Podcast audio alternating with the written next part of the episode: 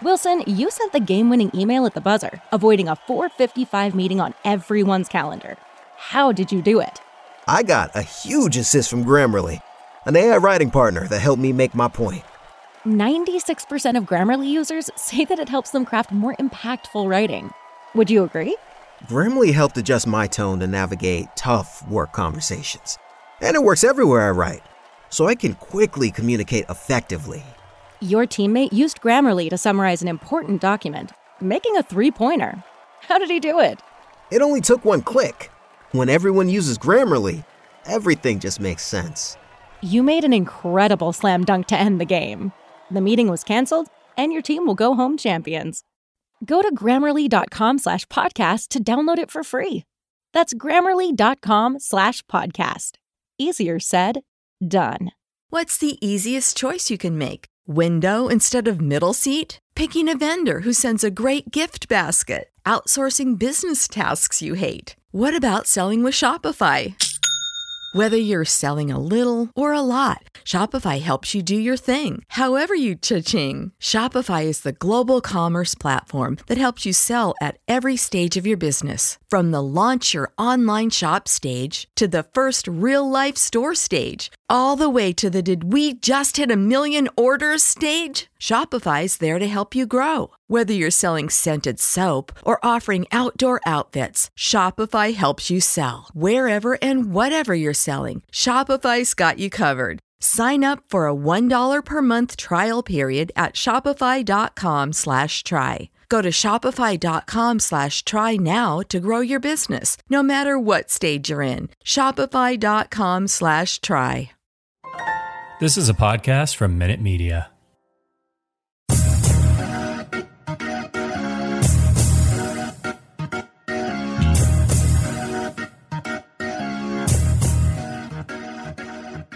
Hello, and welcome to the Over and Back Classic NBA podcast. I am Jason, and with me, as usual, is Rich. Hello, Rich. Hello, it's back. It is, baby. Yeah. Over and Back podcast. We're back. Basketball is back. The NBA is back. They came back because we came back, right? I think that's how it worked. I forget who that, came first. I forget if the NBA season started because of us or we. I don't know which which it was, but it's a chicken or an egg thing. yeah, right. We're both back. That's all you need to know. So exactly, yes. The the 2022 NBA season. That I, I don't really understand why people are making such a big deal about the NBA's 72nd anniversary. It seems weird to me, but yeah, they've been um, using diamonds, and I was always under the impression that diamonds were the 75th anniversary because like the logo is right. different, but it's like NBA right. 72 and it's a diamond. It's just very confusing messaging. So I'm not it sure what is, it's doing yeah. here, but uh, yeah, it's very very strange how this uh, NBA 72 is such a big deal when it's not even a round number. It's not even a number that anybody right. really cares about. Well, it is a round number, but it's not you know. Uh, because well, know, yeah, right. I, I, wasn't very good at math, Jason. So don't. Tell, That's correct. Why do you think I got into communications, uh, Jason? Fair enough. Hey, because I thought seventy-two wasn't a round number. A nice, easy right. round number, I should say. Sure. But, uh, yeah. Uh, yeah. Is, it a pri- is it a prime number, hot shot, or what? Yeah. oh man, that's stretching my math skills. You know? yeah. All right. And, I, am a programmer, so that's uh, that's, that's tricky. So I used to be a journalist, so it's uh that's where I consider my math skills to be and the journalist. Yes. So okay. So yeah, obviously we're kidding. NBA. You know, we we've discussed this on the show before. We'll be discussing it throughout the season because, uh, yeah, the NBA um, decided to lie about its age. Decided it wanted to added years. years. older. Yeah, it added, added years. I mean, when you lie about right. your age, you're supposed to say, "No, I'm 70." You know, right? Like, yeah. like everyone's like, "Hey, are you guys 75?" Like, no, no, no, no. We're no. only 70. We're still yeah. young. They added three years. What's it, what are they doing? Yeah, exactly. Yeah, that is, that's Great. Well, you know what? I did some digging, Rich. I You've gotten to the bottom of this of why this is happening? I found out why the NBA is lying about its age. Investigative report exclusive okay. to got? over and back. I figured it out. Okay. so let's flash back. The year is 1966. Okay. The NBA, 16 years old, you know, feisty teenager, you know, looking to rebel. You know, it's uh it's sixties, you know, it's looking to, you know, get far out and you know, go with it mm-hmm. and and do things. So Yeah, listening to the mamas know, and the papas and Right. You know, yeah, yeah. You know, they're experimenting, you know. Um LSD? Yeah, why not? well, well, all right. What could well, I, what's I mean, the worst that could happen? So. Maybe not LSD quite yet. That was more early seventies. That's anyway, true. That's true. So sixteen years old, NBA venturing out, decides, hey, I want to go I want to go to the bars, man. I want to go drink. I want to get out there and I want to, you know, razzle dazzle. Yeah, drink some so, Falstaff or whatever terrible right. beer you, you could drink in a bar in Abs- 1966. Absolutely. So. Absolutely. So, you know, obviously, like, okay, 16 years old, he can't get into a bar. So, what does the NBA do? The oh, NBA. Oh, I see. Gets a fake ID. And it decides, well, I'm not going to be two years older than I am 18. They're gonna, they're gonna know. They're gonna understand that. They're say, I'm gonna be three years older. So 19 years old, sneaks into the bar, mm. gets in, you know, has a great time. Guess who the NBA meets that very night? That night. So the night they sneak into the bar. Right. At 19 years old with their fake ID. Right. Um, right. Yeah. I don't know. Yeah. He's oh, a, a dapper, okay. a dapper young lawyer. Oh, it's David Stern, isn't it? David Stern, yes meets David Stern. What's, what's David Stern's drink of choice? You think? Ooh, I think David Stern's a gin and tonic. I was gonna say something like some gin or or some yeah. sort of like you know yeah. It's not because he's not like a martini guy. He's not that right. classy, but he's he's no. he's classier than beer. He's not drinking beer. He's not a beer. He's guy not drinking sure. beer. No, definitely not not a beer guy. So you know, a, a, a dapper young lawyer, you know, hotshot firm, it meets David Stern and begins a you know starts with the NBA as an outside counsel then later in the 70s becomes general counsel, then becomes the league's vice president, finally locks it down, becomes the commissioner, locks it down. And for, you know, 30 years, commissioner, you know, develops a lifelong relationship. Now, obviously, you know, when the NBA first met, David Stern said, Yeah, I'm 19. It's all good. You know, I'm not 16. And I mean, once you lie about that, once you set the initial lie, you can't say later, like, oh, by the way, I was fudging my age by three years. It can't do it. Has to embrace the lie. So that's why the NBA says three years older than it is. David Stern. There it is. Wow. Okay. So yeah. We've gotten to the bottom of it. Yeah. It's right. uh uh I've heard other theories, but I like your theory the okay. best. Yeah, I've heard right. some some, you know, some other ones. Okay, other yeah, theories. Yeah. Mm, doctor Curtis uh, Harris has brought some some to the light of just you oh, know doctor. Oh, because he's a doctor. Yeah, like he knows a yeah, like, he, like knows, he knows history than, better than you do. I know it's ridiculous. Weird. Yeah, oh. but uh, especially right. NBA history. Yeah, that. yeah. Oh yeah. Come on. Yeah. But uh, yeah. yeah. it's a very strange thing, and we're going to be annoying about it a little bit all year. I think we're, we're probably yeah. still going to do some NBA 75 things. We we should probably play along. Yeah, and yeah, well, yeah, a little bit, yeah. And they're announcing their 75th team this week, and people are going to get really mad about it. So that'll be fun content. So we, we are going to embrace it in some way, but um, we are going to be a little right. annoying about it too. So we'll, we'll, be yeah, we'll be a little bit. We'll be properly sassy about the uh, whole affair. Yeah, I, I, don't know. At an outrage meter, I'm like a four, I guess, maybe. I don't know, four to five on the outrage meter. I don't know where it's you are. It's too late now. You know what I mean? Like I think right. like last year it was like peak. Like what are you doing? Like that's not really. But they've they've already kind of set the. St- you can't have like their 50th celebration and then be like, oh, yeah, our bad. Like it's it's actually like this. you know what I mean? Like you can't go back. You can't. Well, back, I mean, so. what would David Stern think? First of all, you know, I mean, that was. um you know, I mean, yeah, you, you, couldn't you couldn't do that. I mean, you, yeah, you're locked in by 50, certainly. I mean, you're locked in, you're locked in at 23. You know, it's yeah. uh, yeah, you have no choice. So, so it, oh, it is a little strange, but uh, yeah, obviously, if, if there, there's ways to you know if you want to dig in a little bit more of why that is or why the case is a lot of you know weird yeah. stuff of the NBL, the BAA when they switch yeah. the names, all that sort of stuff. Which leagues yeah. they they count as quote unquote pro leagues, which leagues they count as you know their history and their lineage, and it's it's very strange how they chose what they chose. But uh, we have talked about it on the show before. But, uh, yeah, we actually probably will talk about it seriously at some point. Yeah, no, we will definitely do like a why are they you know why is the NBA lying about its age? Will definitely be the episode uh, episode name of one that we have very soon. So not the one that I just made up about David Stern. Yeah. So okay. All right. Cool. What do you mean made up? Are you so, kidding? Oh, oh, I. I just no, I wrote an article about it. I'm already oh, in. wow. Damn. Ooh. Awkward. All right. So um, yes. So the the theme of the show is actually not about the why the NBA is lying about its age. That's only the uh, the preamble. What we're going to talk about is major potential milestones of the 2022 season, how the 2022 NBA season will make history, perhaps. So, what do we got, Rich? So, we got a few different things here in terms of major milestones that are going to happen. So, the key one that seems almost an inevitable lock to happen this year, uh, uh-huh. barring injury, barring catastrophe, whatever, Steph Curry will become the NBA's all time leading three point shooter. He is only 141 threes away from matching Ray Allen's all time three pointers made record. Uh, Curry made 337 last year in just 63 games, uh, and he's made over 141 in every single non-injury season he's played. So barring the you know other than the year that when he played 5 games or other than the year he rolled his ankle and only played 14 or whatever games, he has gotten well over that mark every single year. Uh, so it is an inevitable lock here I think that Steph Curry again barring injury, barring catastrophe is going to end at some point in the season become the NBA's all-time three-point leader and continue to add and add and add into that. And uh, who knows how easy it'll be for anybody to get there. But yeah, what do you think about that? Is that is that to you? Are you ready for Steph Curry to be the all-time leaders in three points? Because I kind of am. You know, it's I, I'm fine with that. I think. Yeah. Oh, absolutely. Yeah. I mean, he obviously he is the person who you know most personifies how the game has evolved in terms of the three point, in terms of you know the the volume that he shot, the effectiveness, how he basically took the three and made himself into one of the most dangerous, if not perhaps at his peak, the most dangerous offensive weapon in NBA history. Yeah. Um, you know, to do that and, and driving, you know, a, a, dynasty that, you know, won three straight championships and made five finals in five years. And, you know, it, be, we can talk about this a little bit more later.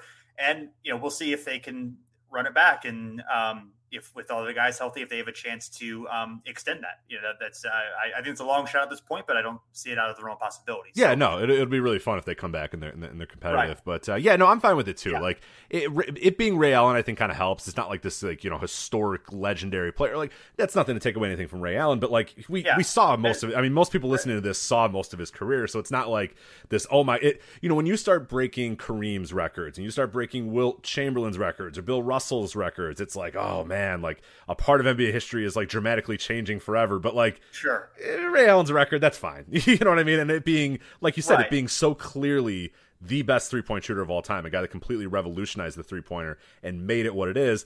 I think it's it, it's perfect for Steph Curry to get this record, and and, oh, and, and yeah. yeah. so I, I I can't wait for him to do it.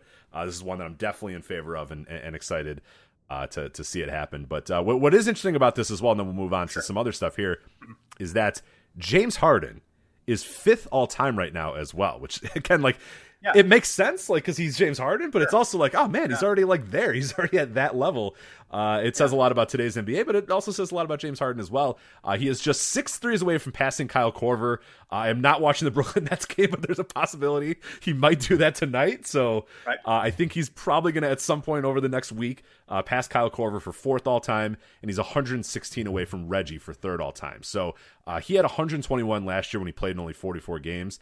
Uh, so you'd have to go all the way back to 2012 uh, to find a season where he did not at least get 100, uh, 114 threes. So he is going to end the year almost inevitably, again, barring injury or whatever. He is going to end the year, I think, third all time uh, in three pointers. So it'll be Steph Curry, Ray Allen, and James Harden when it's all said and done. So uh, an interesting uh, shakeup there in the all time three pointers made list coming up uh, this year. Does it surprise you at all that LeBron James is 13th all time in three pointers? That does. It absolutely yeah. does. Yeah. That I, mean, I, I know yeah. that he's played forever. Right. I just like yeah, he makes threes, but no, that that is wild. That is that is wild. And and he's one of those weird ones that when he when it's all said and done, he's gonna be like top fifteen in like literally every record just because he's just always playing. He's yeah, he played forever. Yeah, and, forever. Yeah, yeah, and and that's obviously. I mean, like Steph Curry wouldn't have broken it this fast if he played, you know, 10 years earlier, but he probably would be number one all time in his career had he, um, you know, even if he played 10 years earlier, um, just because, yeah, he would obviously be shooting a lot of threes no matter what. Just obviously the rate exploded incredibly during his career. LeBron's more of a case of, yeah, he, the, second half of his career in particular played during the explosion of threes. So he took a lot, even though, yeah, he's obviously not one of the, um, you know, uh, he's not particularly great three point shooter. He's yeah. fine. He's he's okay at it, but it's not. Um, you know, that that's more of a right place, right time thing. Where Steph is more of a, yeah. Um, he made that time combination. uh, yeah, a combination of that. Exactly. Yeah. So not like a Barry Bond situation. Yeah, exactly, exactly, right. exactly. Well, we're talking about LeBron James. So let's jump into this right now. LeBron James, he's turning 37 in December, his 19th NBA season, which you know he's starting to get in record books just for that in terms of sure. uh, uh, just playing for as long as he is. Uh, he's right on the cusp of passing Karl Malone for second all time in scoring and field goals made. I'm definitely rooting for that to happen. Sure. Uh, James is 1,561 points away from tying Malone. Uh, he's averaged more than 1,600 in each of the last four seasons. So if he stays healthy, I think he can do this relatively easily uh, past Karl Malone. So it's all about health. Uh, and obviously, he's been slowing down a little bit over the last few years in terms of scoring output. But uh, the Lakers aren't the, the, the deepest team in the league, so I think there's a real, real strong possibility uh, that uh, LeBron, if he stays healthy all year, plays most of the season, uh, will be able to pass uh, Karl Malone become second all time. Now, as far as Kareem, and we've done these episodes for for a few years. Uh, sure. Uh, these you know kind of you know this guy will make history and this stuff. And LeBron, we've always been talking about LeBron becoming you know tying Kareem or getting near Kareem for for for most all time. He's getting there, but it's it's gonna be tough. It felt like a few years ago we were really on the trajectory, but he's kind of slowed down a little bit. Those injuries have kind of played a factor into it. He's still three thousand and twenty away from doing that. Yeah, well, that's really like if he has two healthy-ish seasons of similar production, he's almost there, right? Yeah, I'm, yeah. He's it, it's we really have to, and like this year will be a, a, key. Like if he's healthy all year and he's he's good all year, and it's like okay. But I get how some people are like, oh man, maybe we're starting to finally see this guy start to slow down a little bit. But I think all bit, you need really is a healthy season from him and be like, oh, he's good to go. So yeah, I think he'll do it. Like I really do think he'll do it. I just think it's it's might be a little tougher than it was a couple years ago, where it felt like inevitable. That I mean, I mean, we were having that conversation when he, you know, yeah. the, the, final year in in Cleveland. It's like this guy, he can go play for another ten years at this point. like he's gonna, right. you know. So I, but yeah, if his goal is to play with Bronny, his his goal is to play at least three or four more years. I think he can probably do it. It's just yeah. I think yeah, if he plays that long, he'll. I, I'm. I think if he, if he plays four years, he's. Oh yeah, yeah, and, and mean, just purely unless, like attrition yeah. wise, like if even if he's close, right. like that team's gonna feed him. You know what I mean? Like they're not gonna sure. be like LeBron. Sorry, yeah. uh, you have to come off the bench because like he's like no, right. I'm freaking LeBron James. I'm 42 sure. years old. Like let me shoot the ball. They're gonna probably let him shoot the ball and Maybe it'll be, you know, maybe it'll be some pathetic team and kind of be like the Kobe thing where they're just like, ah, whatever, just go, go, it's your team, like yeah, whatever. Sure. But yeah. I'm down. I mean, he deserves that at that whatever, point. Whatever, so. yeah, yeah, that's fine. Yeah, no, that works. I, but yeah, I, I don't think that... LeBron taking like an uh, eighth man off the bench role and having to like slog through like three seasons of like 500 points scored. I don't think that's happening anytime soon. I, so. I don't. Yeah, I, I mean, he'll still. I mean, I would think he would still be a good player in three years. But yeah, not probably not a top ten player anymore, but uh, probably still you know good enough to be you know a, a, a good starter on an NBA team. Yeah, yeah. I mean, who knows? I mean, yeah, three years is a long time. I mean, it's it definitely definitely. But I, I, I think yeah, I would say like 70-30, he breaks the record. I yeah, yeah. Oh, I, I agree. Yeah, yeah, I agree. I yeah. agree for sure. Yeah. Uh, other potential uh, LeBron milestones here, real quick. Uh, field goals. He's pretty close from uh, uh, tying uh, Karl Malone as well. So uh, he he needs six hundred and twenty five, and two years ago he made six hundred and forty three, but you know Last year it was 422. So yeah. uh, it's going to be a little bit. It'll probably be. It won't be this year, but maybe next year he'll be able to, to get that. Unless like things get really bad in Lakerland, and, right. like yeah. you need LeBron James to score a lot of points, which which is probably not good for the Lakers if that's the case. Uh, some other quick ones for LeBron as well. He ranks sixth right now in total minutes. Uh, has a very solid chance of passing Jason Kidd, Kevin Garnett, and Dirk Nowitzki this season. Uh, if he plays similar minutes to what he did the last three to four years, so uh, he'll move up that ladder as well. And then uh, this one's interesting too. He only needs 112 free throws uh, to tie Oscar Robertson for fourth all time in free throws made. I'm kind of. Are you surprised that he's not higher up in that list? Um, I mean, I, I guess I uh, I would need to look at that list. I guess. I mean, um, yeah. I mean, he gets the line certainly certainly fairly well. Um, maybe not uh, among the well. I mean, probably guys, older guys also used to take more free throws. Exactly. Yeah. It's it's yeah. and, and if you look at the list, it's it's yeah. Karl Malone, Moses Malone, Kobe Bryant, interestingly enough, is okay. there as well. Yeah, Oscar Robertson and LeBron James. Now, I do not okay. think he's. Got, I mean, he needs a lot more to pass. Karl Malone has nine thousand seven hundred eighty-seven. I don't think that's happening. I don't think okay. uh, uh, he's matching that. But I may, I, who knows? Again, we have no idea. LeBron not. is timeless, but uh, yeah, it's it's it's it's more blended than you would think because I kind of thought, oh man, okay, it's obviously going to be just a bunch of big dudes. It's going to be your Kareem's and that's it. Right. And like Kareem's like eleventh. You know what I mean? Kareem's time with Dolph Schayes uh, at 11th. Michael Jordan is sixth. He passed him last year. Uh, Oscar okay. Robertson is fourth, as we said. Kobe Bryant third. Dirk Nowitzki seventh. Jerry West is eighth. So it's a little bit more. Adrian Dantley, your boy Adrian Dantley, he's tenth. So My it's uh, oh, yeah, you I, love you love, love Adrian, Adrian Dantley. Dantley. You do. just like most of his Absolutely. teammates love Adrian Dantley. So I, I, love him more than yeah, more than all of his teammates. Yeah. Yes, yeah, yeah, um, exactly. But uh, yeah, so it's it's interesting. He he, uh, I think he'll move up that ladder. I don't think he's going to pass Karl Malone to ever become the the, the most prolific uh, free throw shooter uh, uh, of all time. But uh, he he, he yeah. might contend with Kobe for third all time at some point. That's a lot of damn free throws that Karl Malone had. Yeah, really, I what yeah. like what's going on there in Utah, man? like he's hitting free throws, Stockton's getting assists, like.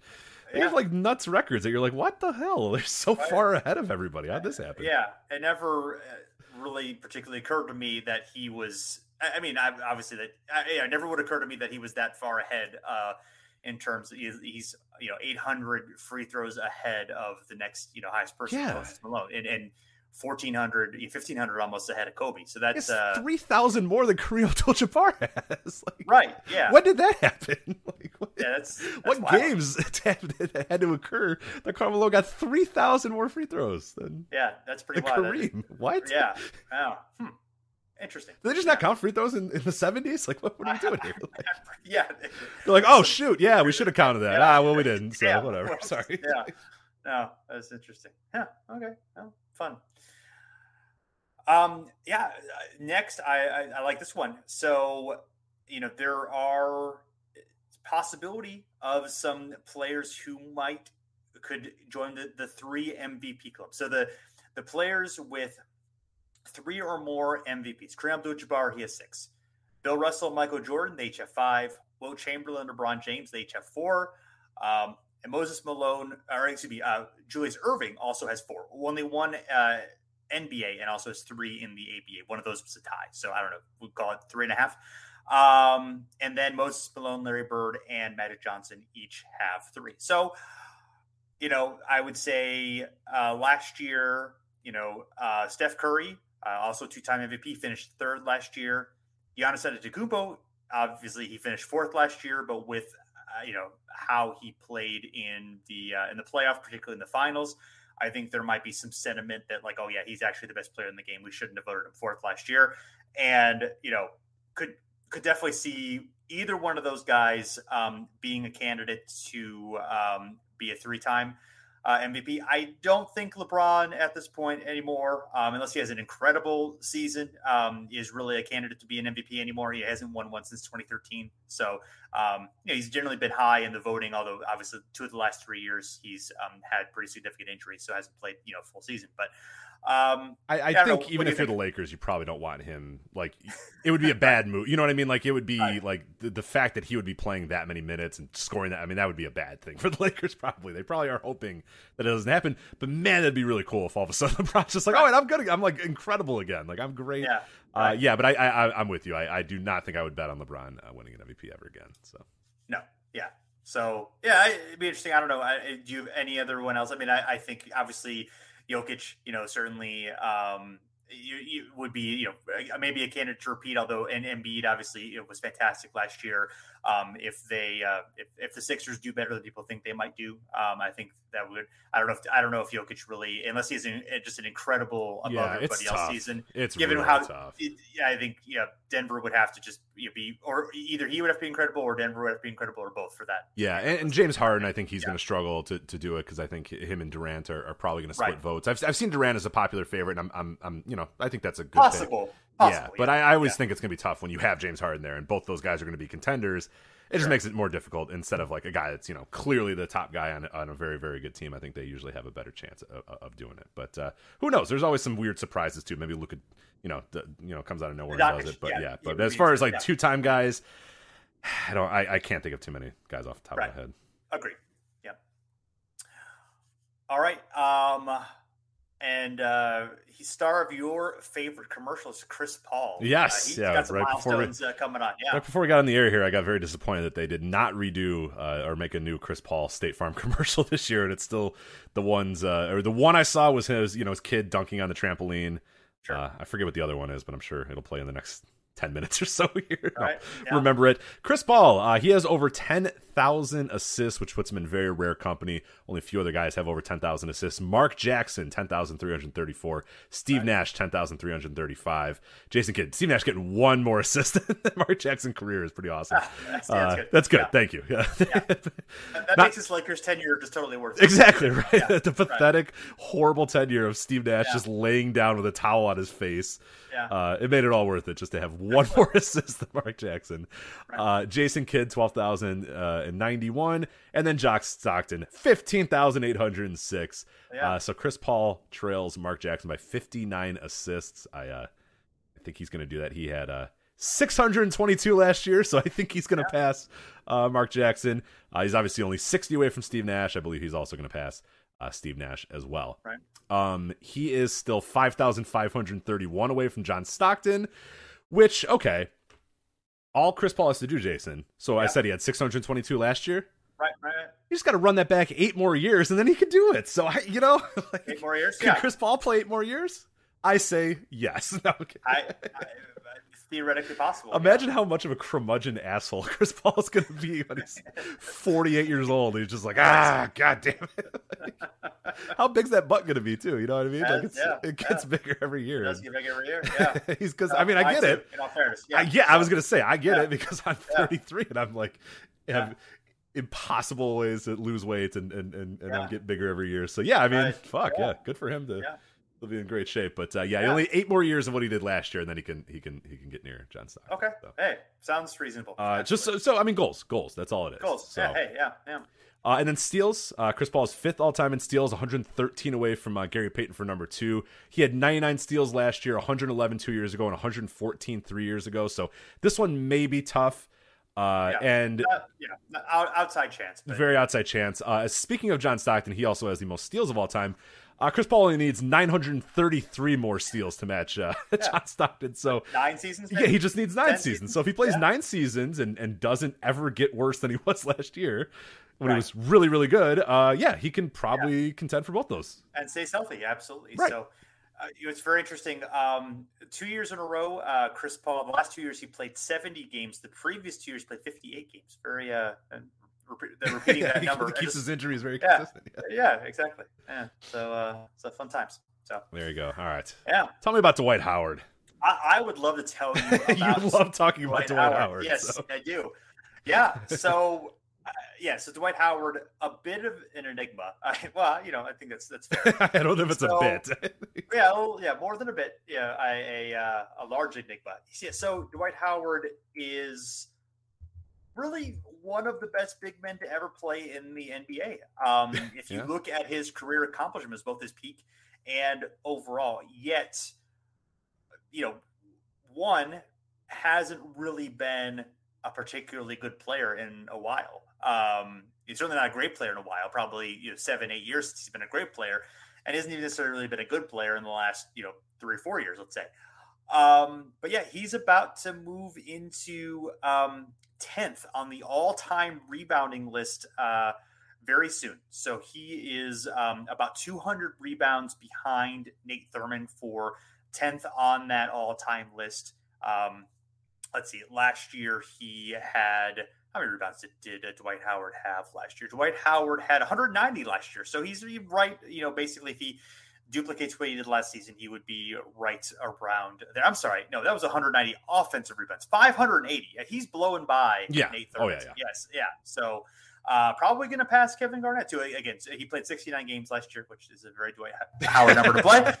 Um, and uh, it feels like he knew that, and yeah. probably took a few games off to make sure yeah. that uh, that he could, uh, and told everybody about it as well, much to the he chagrin did. of everybody right. else around him. sure, yeah, he did um, yeah, so yeah, he, he's uh, definitely going there. You know, he he had um, you know he had 390 defensive rebounds, 508 total. Um, yeah, and he was yeah he only played you know played about 1,200 minutes, so that, that seems like a reasonable role for him with the Lakers. Now the Lakers are a little bit maybe big heavier than they are. I, mean, I don't know. It's, it's like the Lakers have a lot of guys, but they're all old, so you feel like they're all gonna play like you know 65 games. yeah, you know? yeah, they're all um, really really old. So right, so uh, yeah, that'll be interesting. So yeah, he would yeah, if if he you know, so he's he's getting close to guys like Robert Parish, Karl Malone, who is you know not blowing, he's not destroying this record unlike the uh, other records he has. He's uh you know seventh all time. So yeah, so uh, Dwight Howard, if he maintained the pace that he uh, maintained, um, he would uh, overtake Wilt Chamberlain, who has twenty three thousand nine hundred twenty four rebounds about 24 more seasons. So it seemed the last headline is is Dwight Howard going to play until he's 59 years old? Yeah. I mean, maybe, but I really hope not. So, uh, right. yeah. Uh, yeah. Yeah, I, I, I, don't think so. Yeah, I think he's pretty far away. So yeah, and he had a, 180 offensive rebounds, so one behind Akeem Olajuwon. if he gets 120 more, he would pass Kevin Willis for seventh place. So yeah, I what's interesting about Dwight is I think he is probably the last like uh, elite big man, you know, MVP type candidate center who didn't need to be a, a scoring threat from you know outside the paint. Right, right, right. Oh no, yeah. I think it absolutely is. Yeah, and it's it's going to be really interesting to see if that ever does come back again. And it feels like it's just not going to. I mean, you had you had somebody like a you know DeAndre Ayton last year who who surprised everybody and was. But even then, he was nowhere near like MVP elite level. Like, sure. you, like you're saying, like the guy that like is going to be like one of the best players in the league and just like bullies people down low and dunks all the time. Like that's just it's it, it seems so so far fetched these days that that's going to happen. So um, I would not bet on it, on it ever happening again. Maybe some guy comes and he's just so good and so dominant that he completely yeah. changes the game back to the, the inside. But right, right, yeah. I mean, now it, it, it is going to be very tough once NBA teams realize that three is more than two. So I, I don't know. Yeah, right. Well, I mean, I, I, think Embiid would be that guy, um, and right. you see how Embiid plays. You know, he, he I mean, he obviously is a great um, offensive player. You know, in, in, inside, but you know, he obviously has that uh, three point shot as well, and you know, shoots from outside, and you know, has has a broader game. I think if anybody would do it, it would be Embiid. Now, I, certainly, yeah. If if the next Shaq comes along, then yeah, I, I could. I, I guess somebody being more of an offense of an inside presence, but I I don't think I think to be an effective, um, or at least to be like a MVP level you know center in the league you have to have you have to be able to at least be a threat to score from right you know, and developmentally i mean it, it, it yeah. plays such a big right. role in how you come up and like no i mean pretty much every coach these days is probably going to see a big man and and and and think you know every any smart coach i think would, would see a big man and, and figure out okay you know let's uh you, you know let's let's get you good at all facets of the game or that guy is going to want to be good at all facets of the game because he's watching kevin durant he's watching Trae young he's watching steph curry he's not watching you know Kevin Willis tapes and saying, "Yeah, there we go. That's what I need to be." So, um, yeah, it, it's you're you're right. You're, you're, definitely right, and it makes him sort of a, a very interesting, weird case uh, at this point as he kind of plays out the strings uh, of his career. Well, one, one, hey, this guy. Speaking of big men that don't really shoot right. or do anything else, right. uh, Rudy Gobert. Uh, can he yeah. become a four-time Defensive Player of the Year? If so, he will join Dikembe Mutombo and Ben Wallace as the only four time winners. And I think that is a very strong possibility that, that he could do that. And anytime Rudy Gobert is in the league, I think he has a chance to become the defensive player of the year. So um, that'll be an interesting thing to keep a keep an eye on for him. So uh, do you want me to do these yeah. other ones real quick and then we'll do uh, the holdouts here? Uh, that sounds good. Yeah. Let's do that. So Kevin Durant, uh, 25 thousand points in his career. He has 23,883 23, uh, points in his career, so he's right on the doorstep uh, of 25,000. He's 31st all time, which actually kind of interesting. I thought he'd be a little higher than that uh, and would need to pass Rick Barry, uh, Reggie Miller uh, at.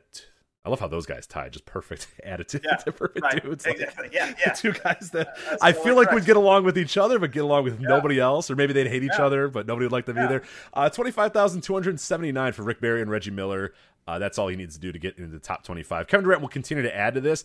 I'm just a little surprised he's only 31st all time. I would have thought, given how prolific of a scorer he was, he would be higher at this point. But he will continue, continue, continue uh, to add yeah. that list over the next, you know, now, five to ten years. So now he missed. Yeah, obviously he missed one full season, and he missed a lot of another season with injuries. That's that's part of it. I think is. Oh, that's um, yeah, that, that, right. The the Russell Westbrook MVP yeah. year. Yeah, that that is true. Right. So yeah, yeah, or no, that was before that because he left for Oh, that's right. That's right. Yeah, yeah. Played 27 right. games that year. You know, right after his MVP season, I think. So, um, yeah. So, so yeah, he, I think that's that's part of it. But yeah, I, I was a little bit surprised he's um higher. But yeah, I mean, it's not going to take that much, that many more points. I mean, um, you know, last season he only played uh, 35 games. He had about a thousand points. So um, you know, let's say he plays you know around 70 games. You know, would double that to about 2,000 points. I mean, that's assuming, you know, pretty good health. But, um, you know, then, you know, he would be, you know, he'd be jumping up that list pretty well. I mean, he, would be in the top, he'd be close to the top 20 at that point. Yeah. So, yeah. He's going to keep um, chipping away little by little um, and, and, definitely yeah. work his There's a lot of guys who are very crowded on that list. So, you know, yeah, I mean, I think he's going to get to, he's very, very likely to get to, you know, 30,000 points of his career, which would put, put him around 10th or so. Yeah. So, for, yeah, for, for sure. Yeah. And then uh, Carmelo Interestingly enough, he's another case that uh, you know you kind of forget how you know good of a scorer Carmelo was, how long he played.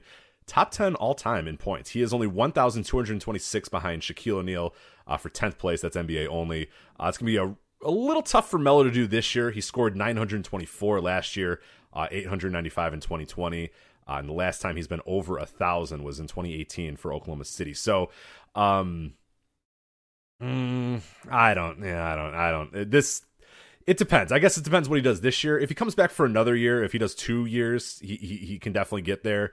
Uh, I do not think Carmelo Anthony's scoring 1,226 points uh, this year. So I, no. I, I, think Shaq's place in the top 10 is safe for now. Uh, if he comes back another year, of course, then uh, he, he would probably pass him up. But uh, real quick here about Carmelo, only 112 points behind fellow Nuggets legend Dan Issel as well in career points. So um, yeah, if you combine NBA and ABA, right, then, right, right. So Carmelo's 10th, 12th there. So you would pass, and then obviously if he passes, he's 11th, and then passing Shaq. Yeah, I, I, think yeah, I think he could do it over two seasons, depending on if he lasts. Uh, obviously, he was almost out of the league at one point, although he was effective last year. But he's you know another guy who's getting older, and I, I have less confidence that he's going to be as lasting in the league that you know someone like LeBron or maybe even um, Chris Paul would be. Right, so, for sure, for sure. So we'll, we'll yeah. see. Keep an eye on that for him, top ten all time. But uh, we'll see, and we'll do we'll do some other stuff too. We're going to talk about team milestones a little bit later, but and we do some run numbers, but we got to get to this.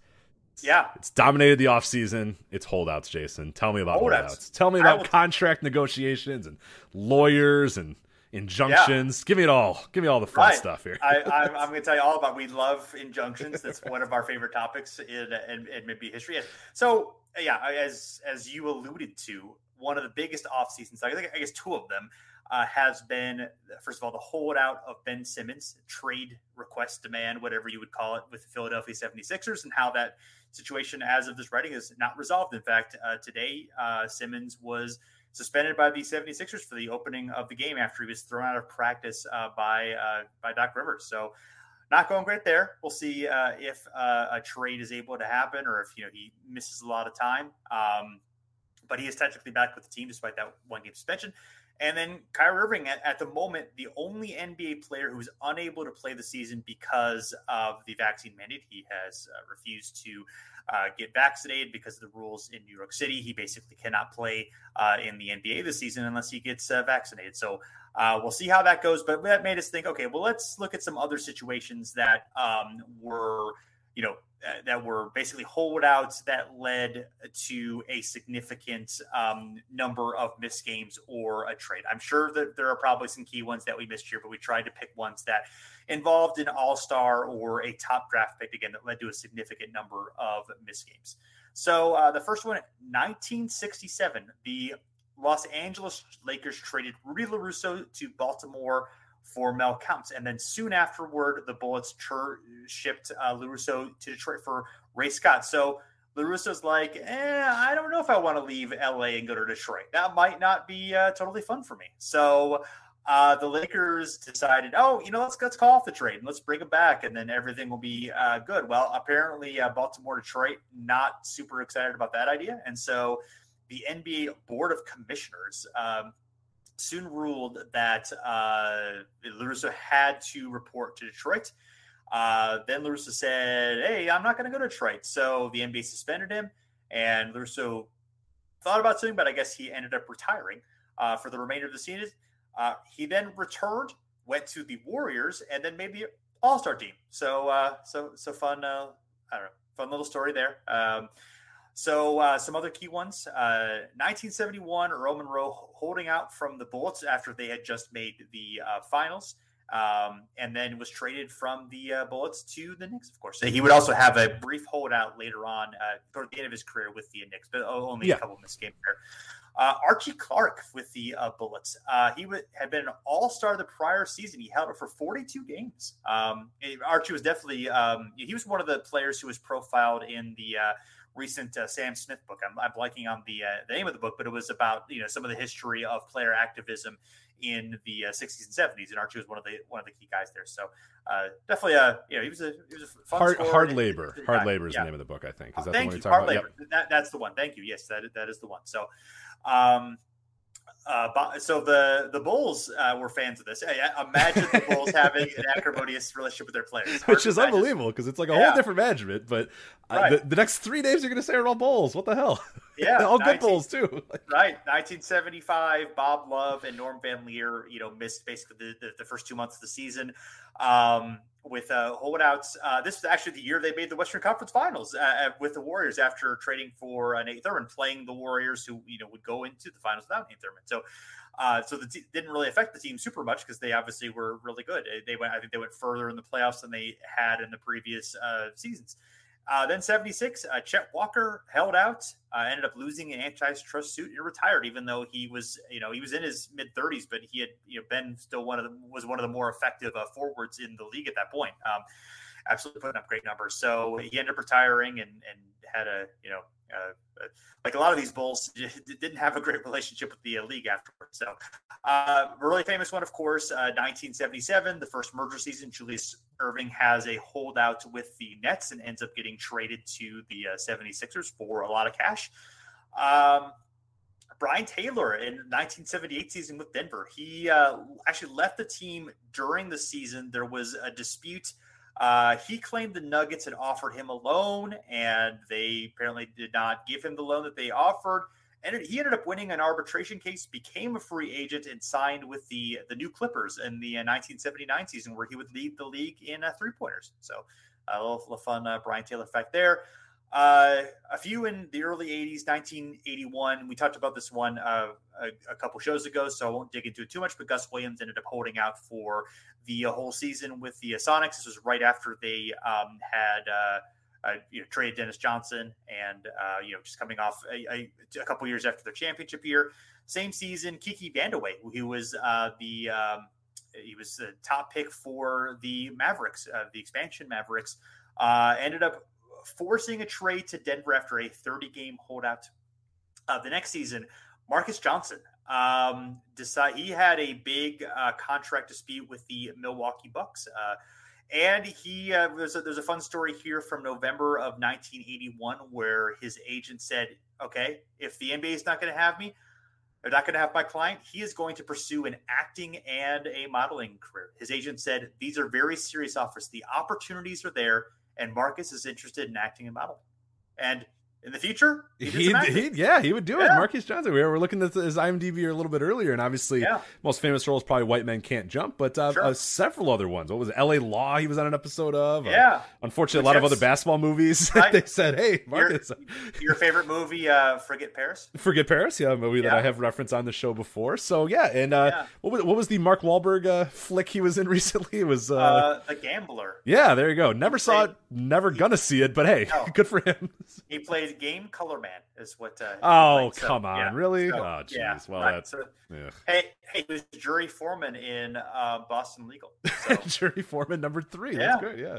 Yeah, that's that's good. Yeah, so he's got to be uh, tough to cast, though. I, I I'd imagine that's a you know, and I get why he probably got a lot of basketball roles because it's like he's very tall. Yeah, yeah, it's, you know I mean? it's yeah. kind of tough so, to be like he's yeah. six seven. He's a big dude, so it's you know it's hard unless he's going to be like an intimidating presence. You know, that's that's basically right. how you can use him best. But uh, he should have been in a way more like kind of cop dramas. And I guess he was in a decent amount of them. Yeah, he, he, he looks like a yeah. good deputy or like the you know the the um I don't know my cop terms, but uh was yeah, like the commissioner okay. or something like that. They're like, uh oh, and he like opens the, the door. The police commissioner, yeah. Yeah, he takes yeah. his hat off and puts it down on the table, and they're like, uh oh, we're in trouble. Yeah. You know what I mean? Yeah. Just to, yeah, because he's got kind of an ominous presence about him. So yeah, but uh, sure. Yeah, he, he, he could give you know a uh, a renegade cop a good lecture. Yeah, exactly. The, right. That's not how we do yeah. things around here. You know, he right. puts his leg up on a chair yeah. and puts his yeah. hand on his hip and goes, "I don't know what what precinct you." We don't have cowboys for. here. Yeah, right, exactly. Yeah, you, you follow my law or you get out of here. You know, something like that. I want your badge and your gun. Yeah, exactly. Active. Yeah exactly. So, so maybe we should just do that. We'll, I'll, I'll start working on the pilot so we can. Uh... Are we, we gonna do a cop drama? I mean, I don't want to, but I mean, cop drama. Yeah, no, I think we need to rethink that. Okay, yeah. fine. Well, I mean, yeah, I, I think there's a, a, gem of an idea here, but we'll talk about it offline. We'll figure it out. Oh yeah, we don't want to. We don't want to give up the goods. No, I, right we do not want to give up the good stuff. Um, anyway, so they called his bluff. Not here, but he ended up. Yeah, I think what would he start getting at in late '80s or so when he actually retired? But hey, he yeah, went wrong. Right.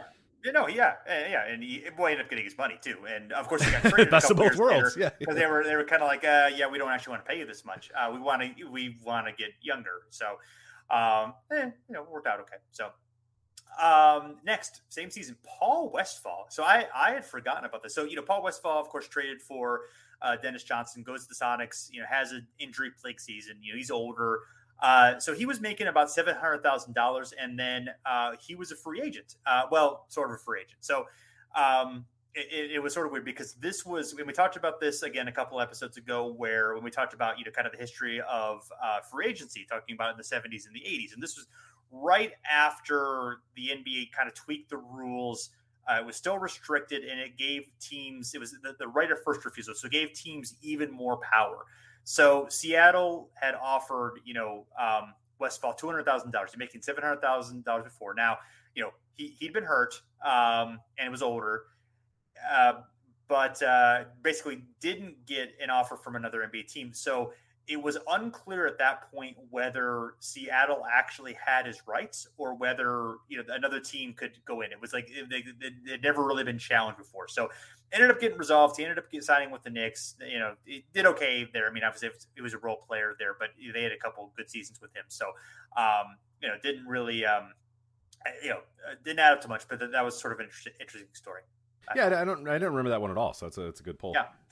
Uh, a few more. Uh, 1985, Joe Barry-Carroll uh, played for Italy for a year instead of uh, disappointing uh, the with the uh, Golden State Warriors. Josh Childress did something similar, playing in Greece. You know, later on, of course, in the 2000s, playing for, in Greece for two seasons before returning to the NBA. Joe Barry-Carroll would come back to the Warriors after that season, and um, actually would be an All Star for a season, so he did okay. Um, Ricky Pierce with Bucks again with Bucks being a little cheap. Uh, they, he missed uh, 45 games at a holdout with 45 games, which was the year after he won his first of two Sixth Man of the Year awards. Uh, Danny Ferry, we, we talked about him. Um, also recently held out with the uh, didn't want to play with the uh, Clippers. Um, Can't ended blame up, there. Can't blame yeah, there for um, sure. Ended up playing in Europe for a year and then ended up getting traded to the Cavaliers. Uh, 1992, Rod Strickland, two month uh, contract holdout with the Spurs. Uh, you know, he'd already had a little bit of controversy in the uh, league with other situations, so definitely was not uh, that fan base was uh, you know the, the Spurs not necessarily known for at that point for like being the most patient fan base. So uh, got some booze when he returned to the uh, game. You know, ungrateful. How dare he try to actually you know make a, a, decent amount of money? You know, how dare he? Yeah. How dare he hold out? Yeah. Uh, lovely San Antonio. Just you know, yeah. take whatever the lovely town of San Antonio gives you. All right. So. Absolutely. Yeah. Hey. Yeah. Respect. Respect the Spurs. 1993. Jim Jackson only played 28 games in his rookie season for the uh, historically horrible uh, Dallas Mavericks that, that season. We've talked about them a few times. And then, um, yeah, the most recent example that I can really think of of significance was uh, Anderson Varejao and Sasha Pavlovic, uh, the follow up season after the Cavs made the NBA Finals. And obviously, you know, Varejao and especially Sasha were really, you know, key cogs in that uh, team. Uh, they both ended up signing um, later on, uh, you know, early on in the season. Varejao held up the longest. He ended up signing a offer sheet with the Bobcats that was finally um, matched, uh, and then you know, and obviously had a good career with the uh, with the Cavaliers.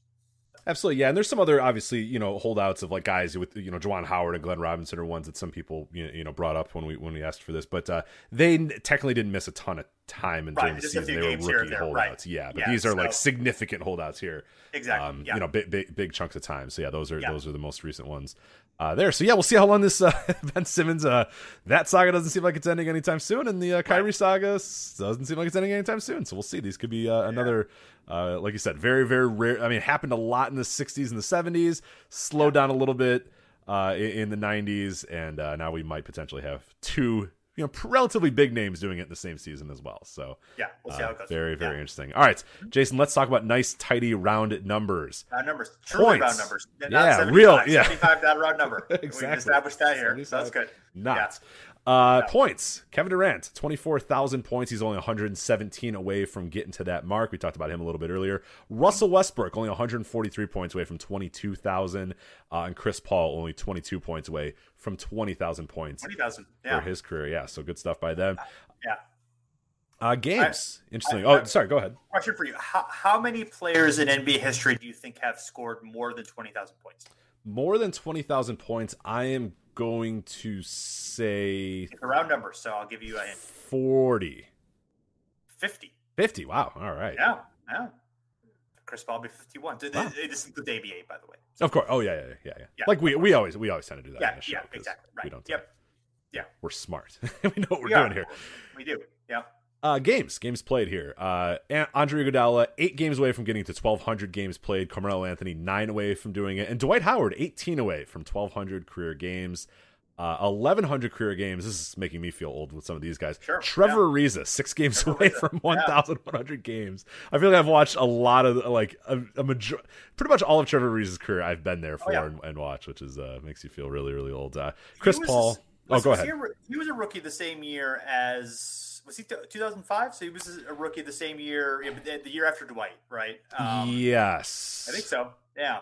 So that's a long time ago. Yeah, I guess I've seen all of Dwight's career too. All right, I'm just old. Hey, all right, hey, it's okay. That's okay. So, so uh, worth noting, uh, there have been let's see, uh, 45 players who have played 1,200 uh, or more games um, in NBA ABA history. So just to give a, a, a some a sense of context for yeah. Um, numbers. Yeah, of how, so, how how rare these are. Yeah, eleven uh, right. one thousand one hundred games. Uh, Chris Paul ten games away from doing it. Lou Williams thirty three games away from doing it, and Paul Millsap forty eight games away from doing it. And then the roundest of the round, one thousand career games. Right.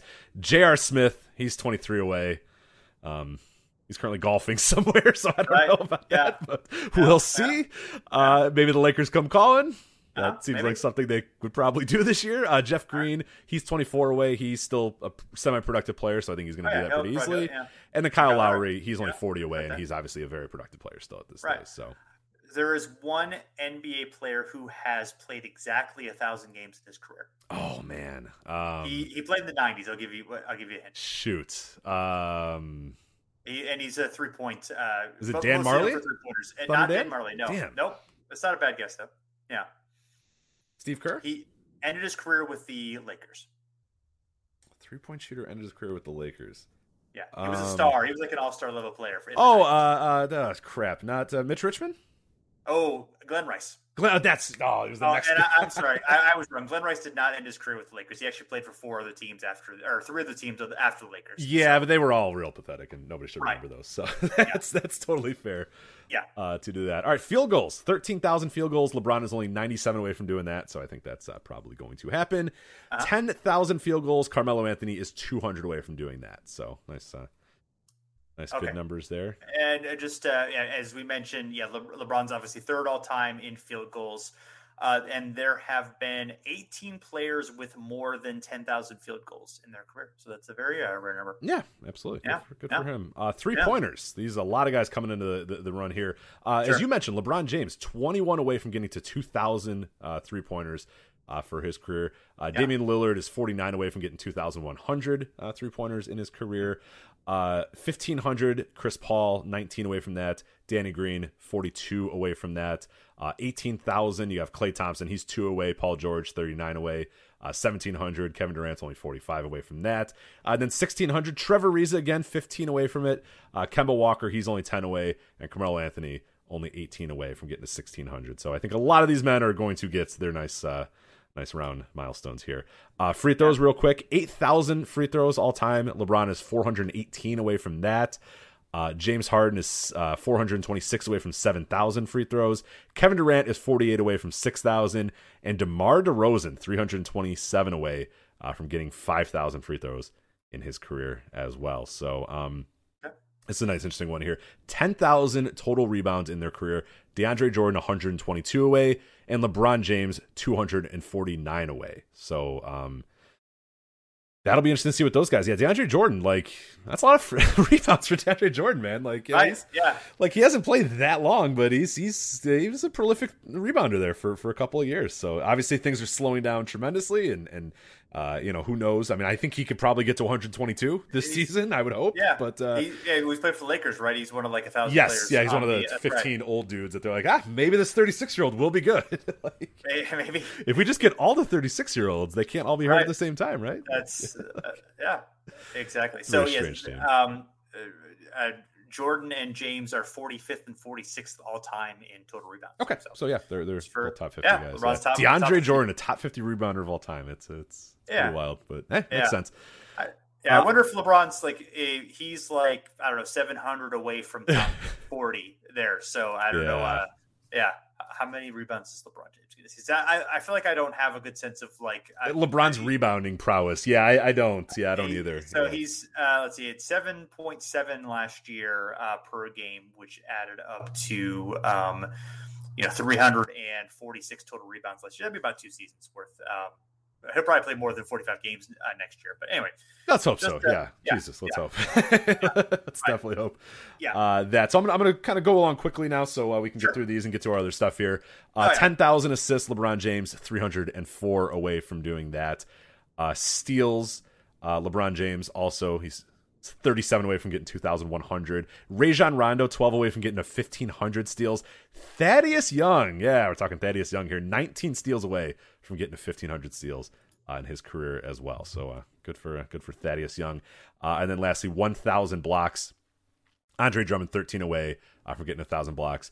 Kevin Durant, 14 away from getting 1,000 blocks. And then again, LeBron James, 18 away from getting a thousand blocks. And uh, Dwight Howard, we should mention here at the top of this list here, eight blocks away from getting 2,200 uh, blocks in his career. So, uh, NBA.com, if you are into more milestones and you're curious about this stuff, uh, NBA.com had a really good article about team milestones. We're not going to do it on this episode because there's just a lot of them, but they're fun things of like, you know, example, Trae Young needs four more three pointers uh, to pass Dominique Wilkins for sixth in both categories. Just little stuff like that. There's fun names to kind of bring up, and you're like, oh yeah, Kerry Kittles is like you know one of the best nets of all time. Like that's not that good, and it's a it's a fun experiment in like what teams are good but haven't been good ever, or like what teams are, are really really bad now that were good. All it's fun stuff. But uh, yeah, I, the one that blew my mind the most, and again, NBA.com has that for you.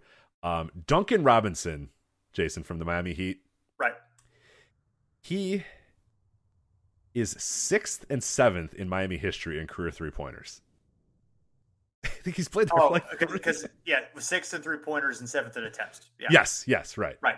Yes, and excuse me for one second. Oh, sorry, sorry. Yes, sixth and seventh and three pointers, but now I understand. Yeah, yes. and then this season, you know, if if he does what he did last year, he will become number three in Miami Heat history in three pointers made. And it's not like yeah. you know what I mean. It's not like it's not shouldn't be surprising. Like it makes sense that right. that's the case, but it's like Duncan Robinson's already like the mo- yeah. one of the most prolific three point shooters in Miami Heat history, and it's like man, he's played there for like three years. But uh, when you shoot threes in a you know in an era where they shoot threes, and you know there was an era where they didn't shoot threes, yeah, you'll, sure. you'll do that pretty quickly. So, yeah, yeah. Uh, all right, but let's do real quickly. We'll end out here with miscellaneous jersey and ball history. Jason, you ready to talk balls yeah. and jerseys? I love to talk about balls and jerseys. Let's so, do yeah. it. Dennis Schroeder is the first Celtic to ever wear the number 71. He usually wears number 17, but then he found out when he signed with the Celtics that uh, he can't be 17 because John Havlicek had that number. Yeah. Uh, so he asked his fans what number they wanted him to choose, uh, and they ended up choosing 71. I think it was a Twitter poll or Instagram live poll or something like that. So okay. that brought me to the question of, well, how many numbers are left untouched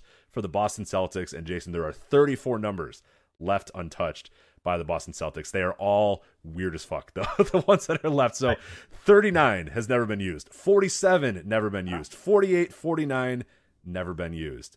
Mm-hmm. 57, 58, 59, never used. 61, 62, never used. 64, 65, 67, 68, 69 never used nice. by Boston. So I'm kind of surprised that we we need Dwight Howard to go to Boston. You're right. So, yeah, yeah someone someone yeah. soon will will will, will ascend or, to that number or 69. Dennis Rodman, maybe Dennis Rodman can come over. Yeah. Oh yeah, yeah. yeah. That that'd work out pretty that well. Makes, makes sense. Yeah.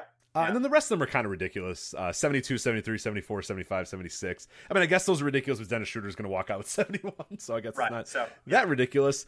Uh, 80, 81, 82, 83, 84, 85, 87. Yes, there has been a number 86 in Boston yeah. Celtics history. Yeah. Uh, 89. Yes, there's been an 88 uh, as well.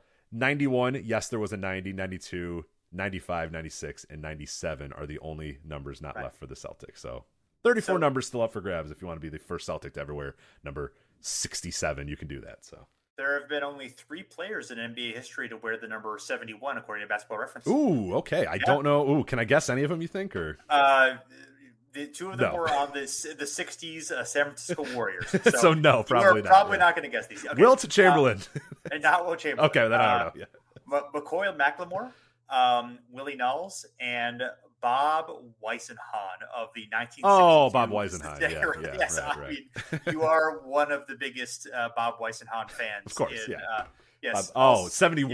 Yeah. I, I, yeah, of course. Of right, course, Bob Whisenhahn's yeah. yeah. Of course, yeah. Obviously, you know, you know, by all 62, all 60 games of uh, his career. You of course, yeah, you know, yeah, sure, You've got sure. the videos. You know? Yeah, yeah. I got, I got him on VHS. So sure, or, uh, not even VHS. I got him on film reel. Yeah, film reel. That. Yeah. I should run that film every so often. Just you, so you translated great, them to beta for some reason. right. I thought it was going to work. I thought beta yeah. was going to win. Right. It should have yeah. won. Beta should have really won. Beta better. was so much better than VHS. It was so much better. Yeah. Huh. Uh, anyway, speaking of uh, jersey retirements and numbers, Pistons rookie Cade Cunningham, he wore number two at Oklahoma State and said, you know what? I want to be number two again. And the Pistons said, ooh, uh, okay, here's the problem.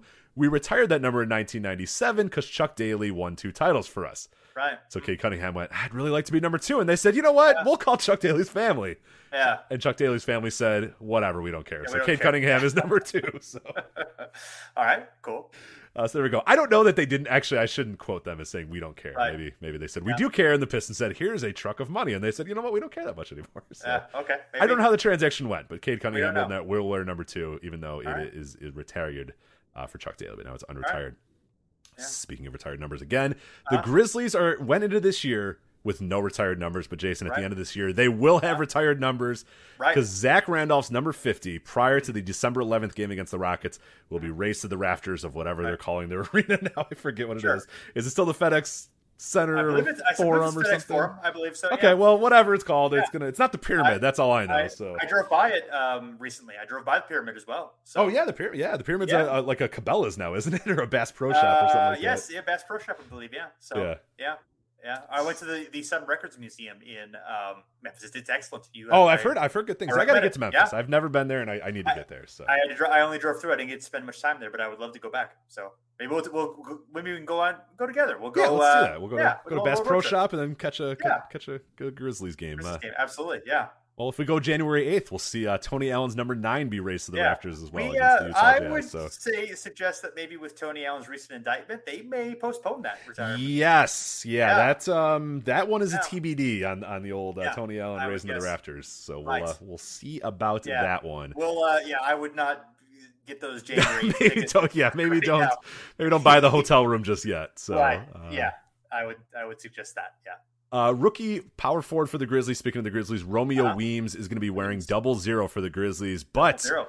interesting, they already have a zero. De'Anthony Melton already wears zero, so a single zero. Instead of Romeo Weems saying, "Ah, then I'll just be seventy-two," he decided, right. "No, I want to be double zero. And De'Anthony Melton says, "No, uh-huh. I want to be zero. So we're going to have a team of a zero and a double zero. So we went to yeah. uh, uniwatch.com. This yeah. has been done before, probably yeah. more than you think it's been done before. Yeah, kind of, yeah. So 1990 and 1991 for this uh, the the Los Angeles Clippers. Olden Polynice was zero, and Benoit Benjamin was double zero. Yeah. Then both those men were traded to the uh, Supersonics. Wow. And they decided I'm going to be zero and I'm going to be double zero. So Olden Polynice yeah. and Benoit Benjamin for the Supersonics in that same year. 1992, the Detroit Pistons. Orlando Woolridge was his famous number zero. Sure. William Bedford was double zero. William Bedford. Yeah. Yep. My favorite Bedford. Absolutely. Uh, yeah. 2000 season, Cleveland Cavaliers. Lari Ketner was zero. And Benoit Benjamin still in the league. I still if you league. if you put a gun to my head and said did Benoit Benjamin play for the 2000 Cleveland Cavaliers, I would say absolutely not, and I would be dead. Three games. I would be dead if you said, "All right." yeah. Yes. if you get this right, I won't kill you, and I would say, "There's right. no way." No way. There's no yeah. way. I'm I'm surviving. I'm living. I'm good. And then they would say, "Unfortunately, no." Roy Benjamin played for the 2000 Cavaliers. He was he was wow. bad by like 1993. How did he hang along that long? So good for him. Uh, he was big, anyway, man. You know, yeah, you could just give Shaq five fouls and you, be, you know? get paid, get right. paid, baby. All right, yeah. 2013. It took a little while for it to happen again. 76 is Jeremy Pargo was number zero. Spencer Hawes was double zero. And then the Sixers decided they were going to be bad on purpose, and then it happened again. 2014, Darius Johnson Odom was zero. Spencer Hawes kept his double zero. So yeah, it again. That yeah. same year, 2014, Aaron Brooks to the Denver Nuggets. He is zero. Darrell Arthur, double zero. Darrell uh, Arthur, right? Then, believe it or not, yeah. it would happen 2016, 2017, and 2018. Because Emmanuel Mudiay came, uh, Mudiay came to town as, as a right. zero, and Darrell Arthur was like, no, I'm still going to be double zero, man. So sure. they did it again. Then Jason, four different teams in 2017. Teams. Did you know? Right. Like, I thought this was something new and interesting, and it's right. It's really not making history at all, but it's a fun little yeah. uh, exercise here. Uh, yeah, we go for it. Yeah, we're we committed to the bit. We might as well finish it. Absolutely, we have. Um, yeah. Gary, this is Gary Payton, but I believe it's Gary sure. Payton the second. I very, right. I got well, confused there for a second, being like, well, "Hold on a minute." Now right. I'm definitely dying. No. If you told me it's Gary Payton, a 2017 Milwaukee Buck, I'm like, "No yeah. way, get out of here." But uh, anyway, uh, Gary Payton yes. Jr. or the second, right. uh, and Spencer yeah. Hawes were, were both sure. uh, there. Cavaliers, Kevin Love zero, Chris Andersen double zero, uh, uh-huh. Briante Weber for the Hornets, Spencer Hawes again. Hawes, I don't know where Spencer. Hawes goes. He adds yeah. into this mix here, yeah. uh, and then this is an interesting wrinkle here. Uh-huh. So Aaron Brooks joins the the Indiana Pacers in 2017. Right. CJ Miles is 0 uh-huh. Aaron Brooks has been zero before. Ooh, okay. But he decides, oh, I'll just be double zero. so he's double zero this year. Right. So that's Incredible. Yeah, uh, how many guys have done? How many guys have done the both? Is yeah, I don't know. That's yeah, that's, right. that's a fun yeah. trivia question there. Who's been zero and double okay. zero? Right. Uh, and then 2018, real quickly here, the Knicks, Troy Williams, Enes Kanter, Magic, Jamel Artis, Aaron Gordon, uh, and the 76ers, Jerryd Bayless, and Jakob Poeltl uh, were all there. And then 2019, the Heat, Josh Richardson, Yante Maten, I believe is how you pronounce his name, but I do not know anything about Yante Maten. Uh, Knicks, uh, Kadeem Allen, and Enes Kanter. And then the Trailblazers, Enes Kanter going over to the team, Damian Lillard, and Enes Kanter. So you got that. And then, Jason, you said you wanted to talk about balls, and we are going to talk about balls because we got a big ball discussion here, a big ball change in the NBA for yeah. the first several decades the NBA's game ball was made by Wilson. Then in 1983, in, a, in kind of a stunning turnaround here, it goes to Spalding. They take over the, the, the ball contract for the NBA, and they've had that since 1983. This season, going back to Wilson, baby. Wilson. Yep. Yeah. Evolutions going onto the court. So that's uh, so that's my, my preferred uh, uh basketball is the Wilson evolution. So that's sure. curious fun that, right. how that's happening. So uh, we'll see. We'll see if it's a. I, I wonder if it'll be a big controversy. Like, remember the rubber ball year where the NBA was like, ah, here's the new balls. Oh, they're good, and everyone's like, these balls suck, and they're like, no, they're fine. And then like halfway through the year, they're like, ah, those balls suck. Sorry guys, we're gonna get you new balls. So, okay. um, yeah, that was a very interesting pay. I, I don't. I so far uh, watching the, the little bit of the first game, it looks like looks like it's okay. Guys are shooting okay. Ball shots right. are being made in this game, so I think it'll be All okay. Right. So we'll, we'll see. see but uh, yeah, big big uh, switch here. 1983. Spalding had done it all the way until 2021. So nice. So um, I'm looking at the list of uh, both zeros and double zeros. So far, I found Mike Bibby. Okay. Mike Bibby did it in yep. 2011. He was with the Wizards and with the um, with the Heat. Um, take me a little while to get uh, through this entire list. I'm not seeing anyone else who stands out uh, quite at the moment. So they're there, there, there are many fewer double zeros than there. are. Only 43 double zeros where there have been 118 zeros. So, um, anyway, so we know it's it's at least been done by one other player. Perhaps we will uh, do the uh, research into the future to see if there are uh, any others, uh, single and uh, double zeros. But, yeah, or if you know yeah. off the top oh, of your head, got, you're like, you're got, idiots. It's clearly this guy. We got Jeff Teague. Jeff Teague did it. Um, oh yeah, he's a, a famous double zero for yeah. the the Hawks. Yeah, so. Um, when he came back to the Hawks for a second time, he was a double zero instead of a single zero. So that's great company. Aaron Brooks, Jeff Teague, those are just some of my favorites. like, yeah, pretty solid bench. Yeah, dudes, like yeah, guys, yeah, yeah, just guys, yeah, solid guy, guy, guys, guys. Yeah, so yeah. good for them. All right, good for yeah, them. I, I love you know it takes a lot of ambition to be a zero. That's a that's a big number. You know what I mean? Like that's that's that's it's a rough. You know, yeah. it's a, it's a tough number. It takes a certain man to be, you know, to, to zero. zero. Yeah, it does. Yeah, yeah, absolutely. You got to be comfortable with yourself to be a zero. Yeah, exactly. And a double zero, that's double double comfort. So yeah, right. Yeah, there you I, go. I, I, mean, yeah, unless you're Robert Parish and you're just you're timeless. It's hard, you know, right? If right, you right. Hit, you know, the double zero, that's a tough one right there. Um, yeah, cool. We made history. The NBA season's going to make history. All right, it is going to make history. Yeah. So. uh yeah, we'll see how it goes. We'll, uh, I'm sure we will be back um, probably uh, once the NBA announces its official uh, 75 list. I'm sure we will have some thoughts on that. We'll have some thoughts on uh, how the NBA chooses to honor its history uh, during the season, and uh, you know enjoy the uh, whatever interesting milestones or happenings go on. We'll be we'll be getting a historical perspective on that. Plus, you know whatever we uh, decide we want to get into. Sometimes we're a little bit we just golf on tangents here, but I think it makes it fun. Absolutely, I, I enjoy it. So thank you for for doing this, and yeah, let's let's let's go watch some basketball, man. All right, absolutely. So thanks everyone for uh, checking us out. Uh, you can find us at the step back at uh, fansided.com. Uh, you can find us wherever podcasts are played. Please leave a rating and review. And you can find us on Twitter and Facebook, both of them at Over and Back NBA. So thanks for listening, and we're back again soon.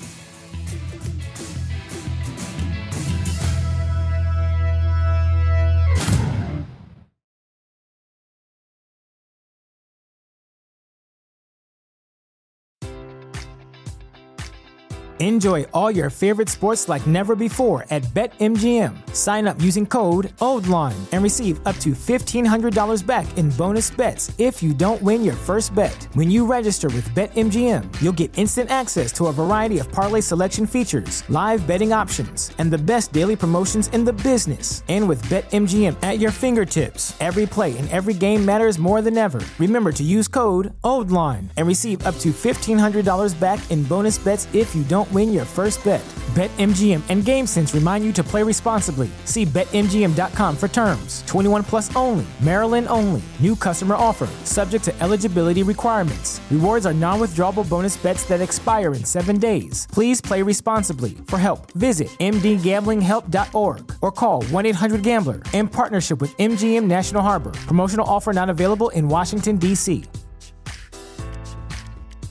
When everyone's on the same page, getting things done at work is easy.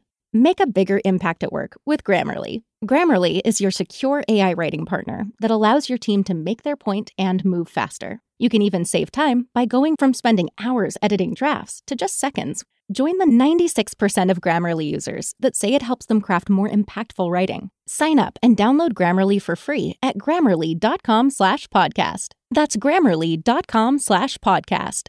Easier said, done.